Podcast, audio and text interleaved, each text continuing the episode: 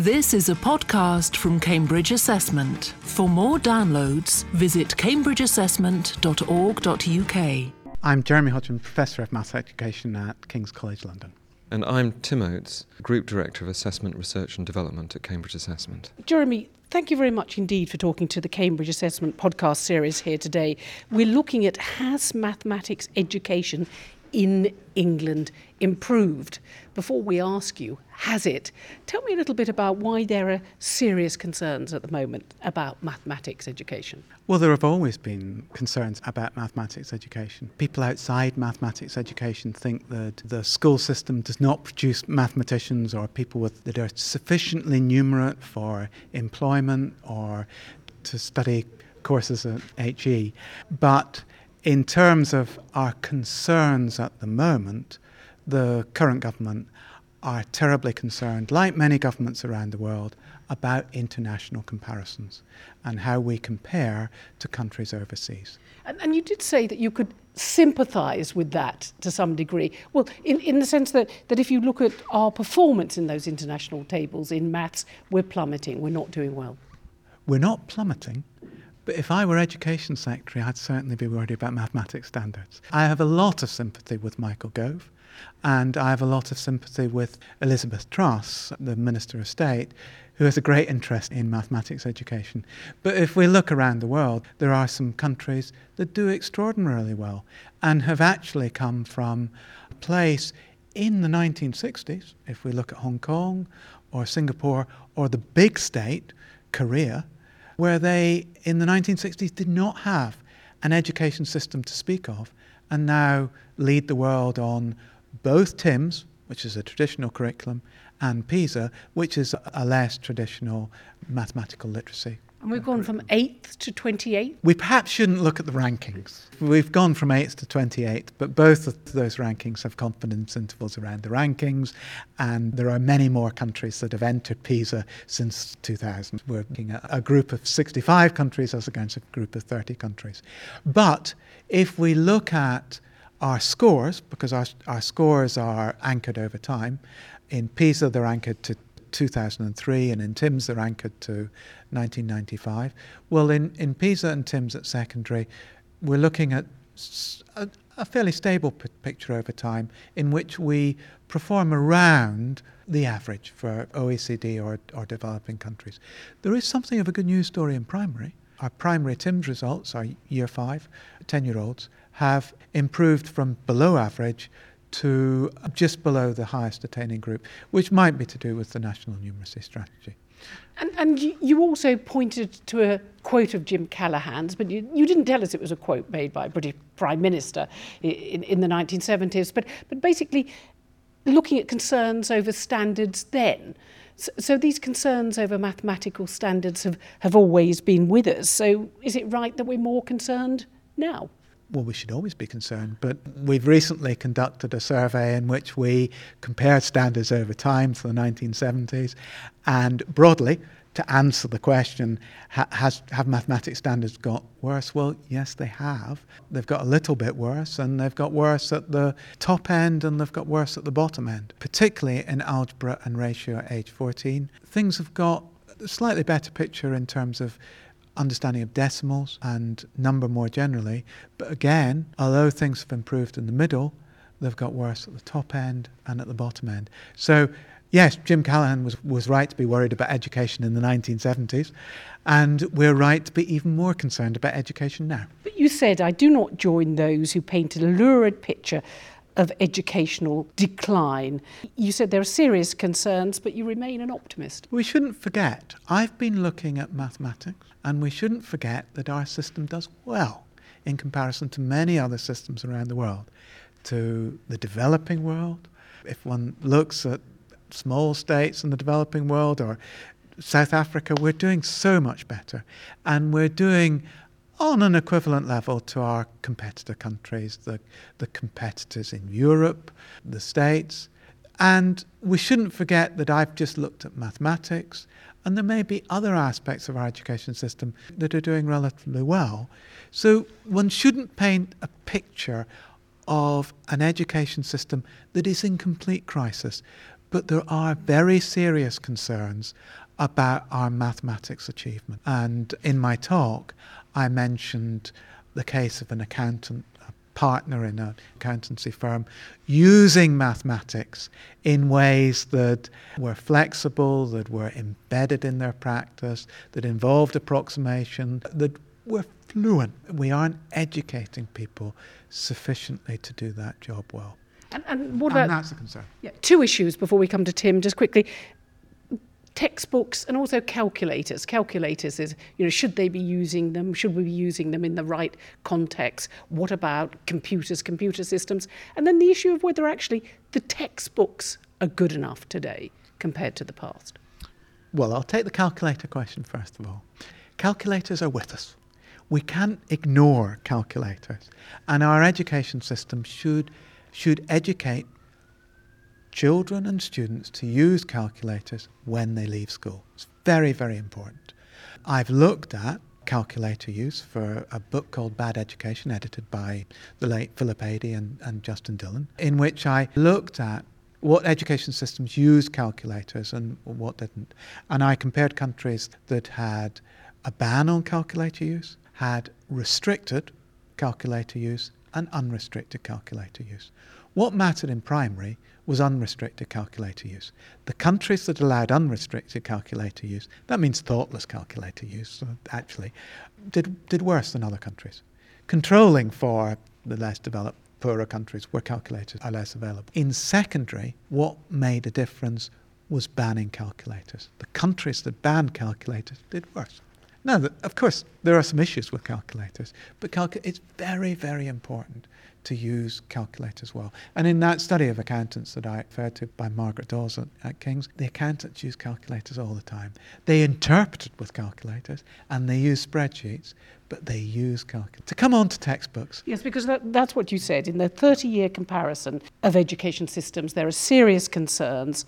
International comparisons need to be treated with caution, but we could improve our textbooks. We could improve our textbooks. If we look across the world, there are some countries, not all countries, but there are some countries with better textbooks. Those countries tend to have better uses of examples, better uses of non examples, non examples of, say, equilateral triangles or non examples of ratio. And they tend to have a more consistent approach to use of models and representations. They tend to have better constructed exercises. We shouldn't forget that many of those countries have borrowed and developed ideas from the UK, from Europe, and from the States. So the best selling textbooks in Singapore, the best selling primary textbooks, are written by a team led by a guy called Fong, who did his PhD at King's College London was supervised by my supervisor, David Johnson, a very great man. And he used ideas from the UK, he used ideas from the Netherlands, he used ideas from Russia in order to construct a method of representation called the model method.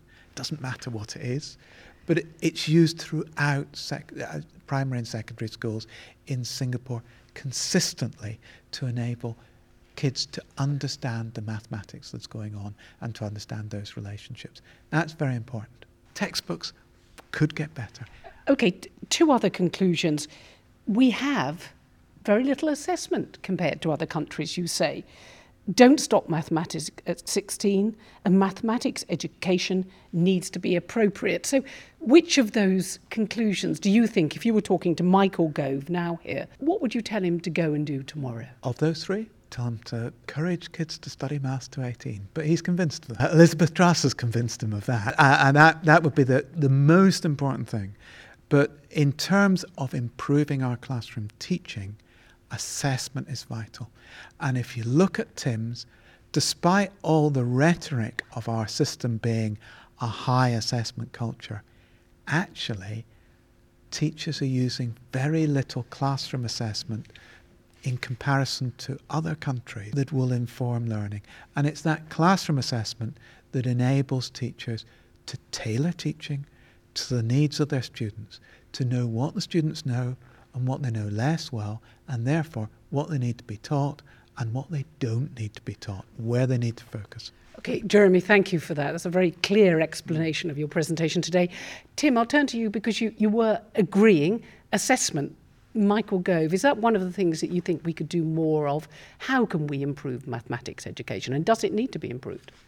Well, I, I, certainly agree with Jeremy in terms of an accurate look at the quantity of edu- assessment in the English education system. The rhetoric, absolutely, in our system is, is, is of a system over dominated by assessment.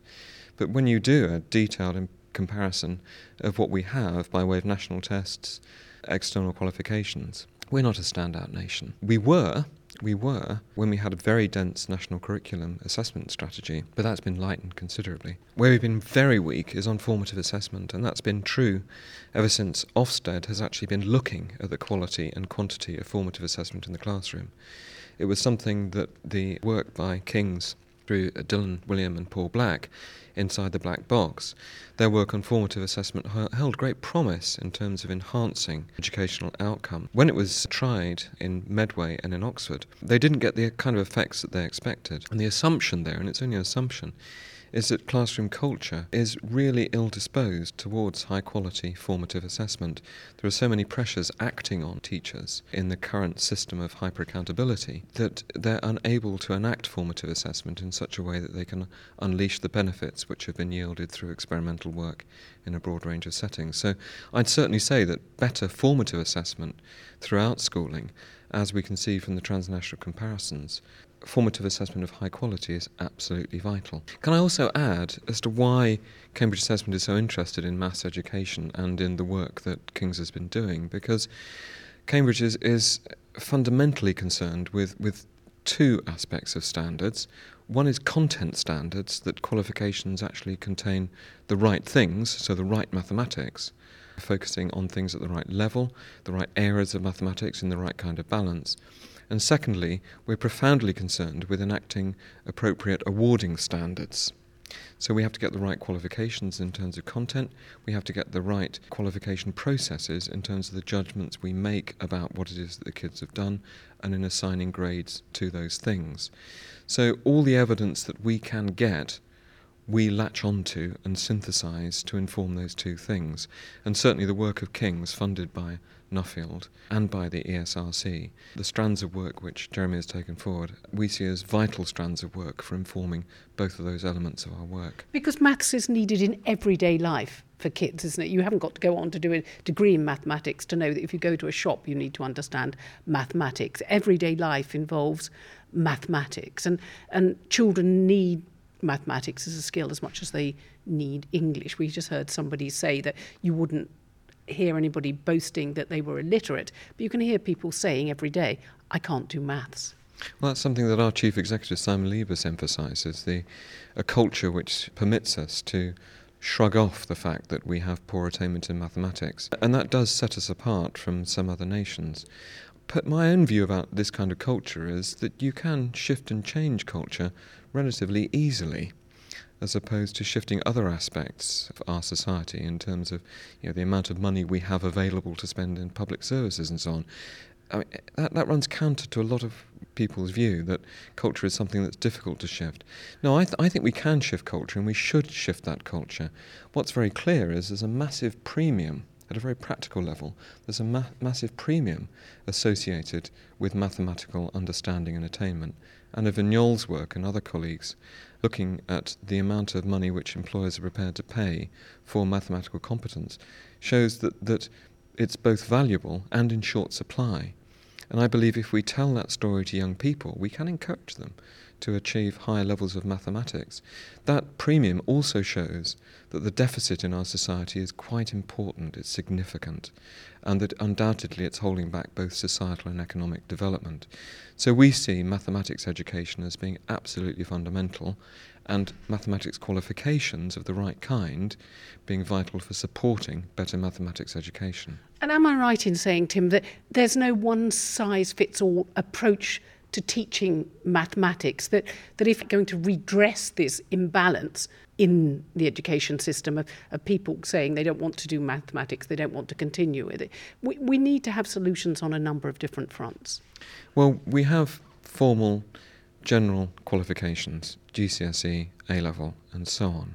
There have been various attempts to introduce more modest qualifications such as core skills designed to address the mathematical deficit in the adult population, and also similar or analog qualifications, foundation skills, basic skills, to encourage young people who have not done well in GCSE to continue with mathematics. But we've really not cracked this. And again, the work that Jeremy has done at King's shows that it's vital to have a multiplicity of routes, not just GCSE or A level, and alongside a diet of functional or core skills. It's important to have a multiplicity of well designed routes which encourage people to participate in mathematics not only by virtue of the fact that it's needed, but by virtue of the fact that it's contextualized in such a way that they can make sense of it. And, and so our qualification system and the way in which it's been regulated has tended towards restriction over the last two decades, to reduce the number of qualifications, to render a kind of spurious coherence to it. But actually, what that's opened up are vast gaps in our mathematical provision, particularly post 16. So, just finally to both of you, it may not be a bad thing that we can look at those comparisons, whatever you say, the shortfalls of those international global comparisons are. But we may look to the Pacific Ring, Singapore, Korea doing well, and then just basically say, hey, we've got to do well and better too. That, that actually, by looking at them and comparing ourselves, it may help us pull ourselves up. It may not be a bad thing. Oh, I, I, absolutely. Um, I we shouldn't reify those comparisons and we should treat them with a pinch of salt but they are valuable and they, they're valuable in forming our political system and the political decisions we make about education. But they tell us something about those education systems. And certainly there are things that we can learn from them and things that they can learn from us. And one of those things would be that assessment for learning, formative assessment issue. I can't stress too highly the importance of formative assessment. Listening to kids and giving kids the space to talk about the mathematics that they do, the way they understand mathematics, enables them to engage with what are quite difficult ideas. I mean, our mathematics curriculum doesn't contain a lot of ideas, but they are difficult ideas. But because they're difficult, they're interesting ideas. And giving kids the space to talk about it, giving them space to inform the teacher about what they're doing, that's the way to improve our mathematics education system. And those are things we can learn from other systems as well. Do you agree that it m- might not be a bad thing that we're looking to others and thinking, gosh, we've got to do better? Well, there's a lot of naive discourse about naive cherry picking, naive international comparisons, policy borrowing. And we're at the forefront of trying to develop more sophisticated methods for drawing systematically from transnational comparisons. We're working with OECD, we're working with a range of other nations to help them develop their education systems. And I think there's a community of researchers emerging who are developing sophisticated approaches to drawing from transnational comparisons. There are those that say we can learn nothing, there are those that say we can learn everything and just crudely borrow from other systems. And the position is quite firmly in the middle. We can draw systematically from studies of other nations. We can both hold up a mirror to our own system and reflect on how we achieve certain things and how we're failing to achieve certain things, and we can look at the detail of what others do and see whether we can develop analogue approaches. But most important of all, I think, is that these transnational comparisons do show us what's humanly possible. So if other nations are achieving a certain level of mathematical understanding in children at the age of 11, if those systems are closing the gap between children and attaining higher overall standards, it signals to us that it's humanly possible. We may not use exactly the same approaches and devices that that other nation or those other nations do, but we know that it's possible, and we need to devise our own effective domestic policies to achieve the same. Well, if I can put you on the spot, Jeremy, why are you an optimist despite these serious concerns? Just finally. Why am I an optimist? Well, our, our, education system isn't completely broken. we have some serious problems, but uh, and, and and mathematics has not improved and has got slightly worse since the 1970s. But there are some things that we do well, and there are some things that the the best performing systems around the world do look to us. They look to us to do problem solving. They look to us to develop informal methods. We can learn from each other. As Tim just said, you don't just naively borrow from other systems, you use the other systems to think about what you do and to work with others to improve our education systems globally. And optimism? Well, I'm optimistic because education is about bringing young people to an understanding of profoundly counterintuitive ideas. That's the whole purpose of education, and to do it rapidly and efficiently because of the accumulated sum of human knowledge. So if we if we stop being optimistic about that, we're pretty much doomed. So I'm an eternal optimist, and will work tirelessly to implement systems and approaches which realise the benefits of education. Professor Jeremy Hodgen, Tim Oates. Jeremy, your presentation has mathematics education in England improved? Thank you very much indeed for talking to the Cambridge Assessment podcast series today. I've learned so much. Thank you. Thank you very much indeed. This is a podcast from Cambridge Assessment. For more downloads, visit cambridgeassessment.org.uk.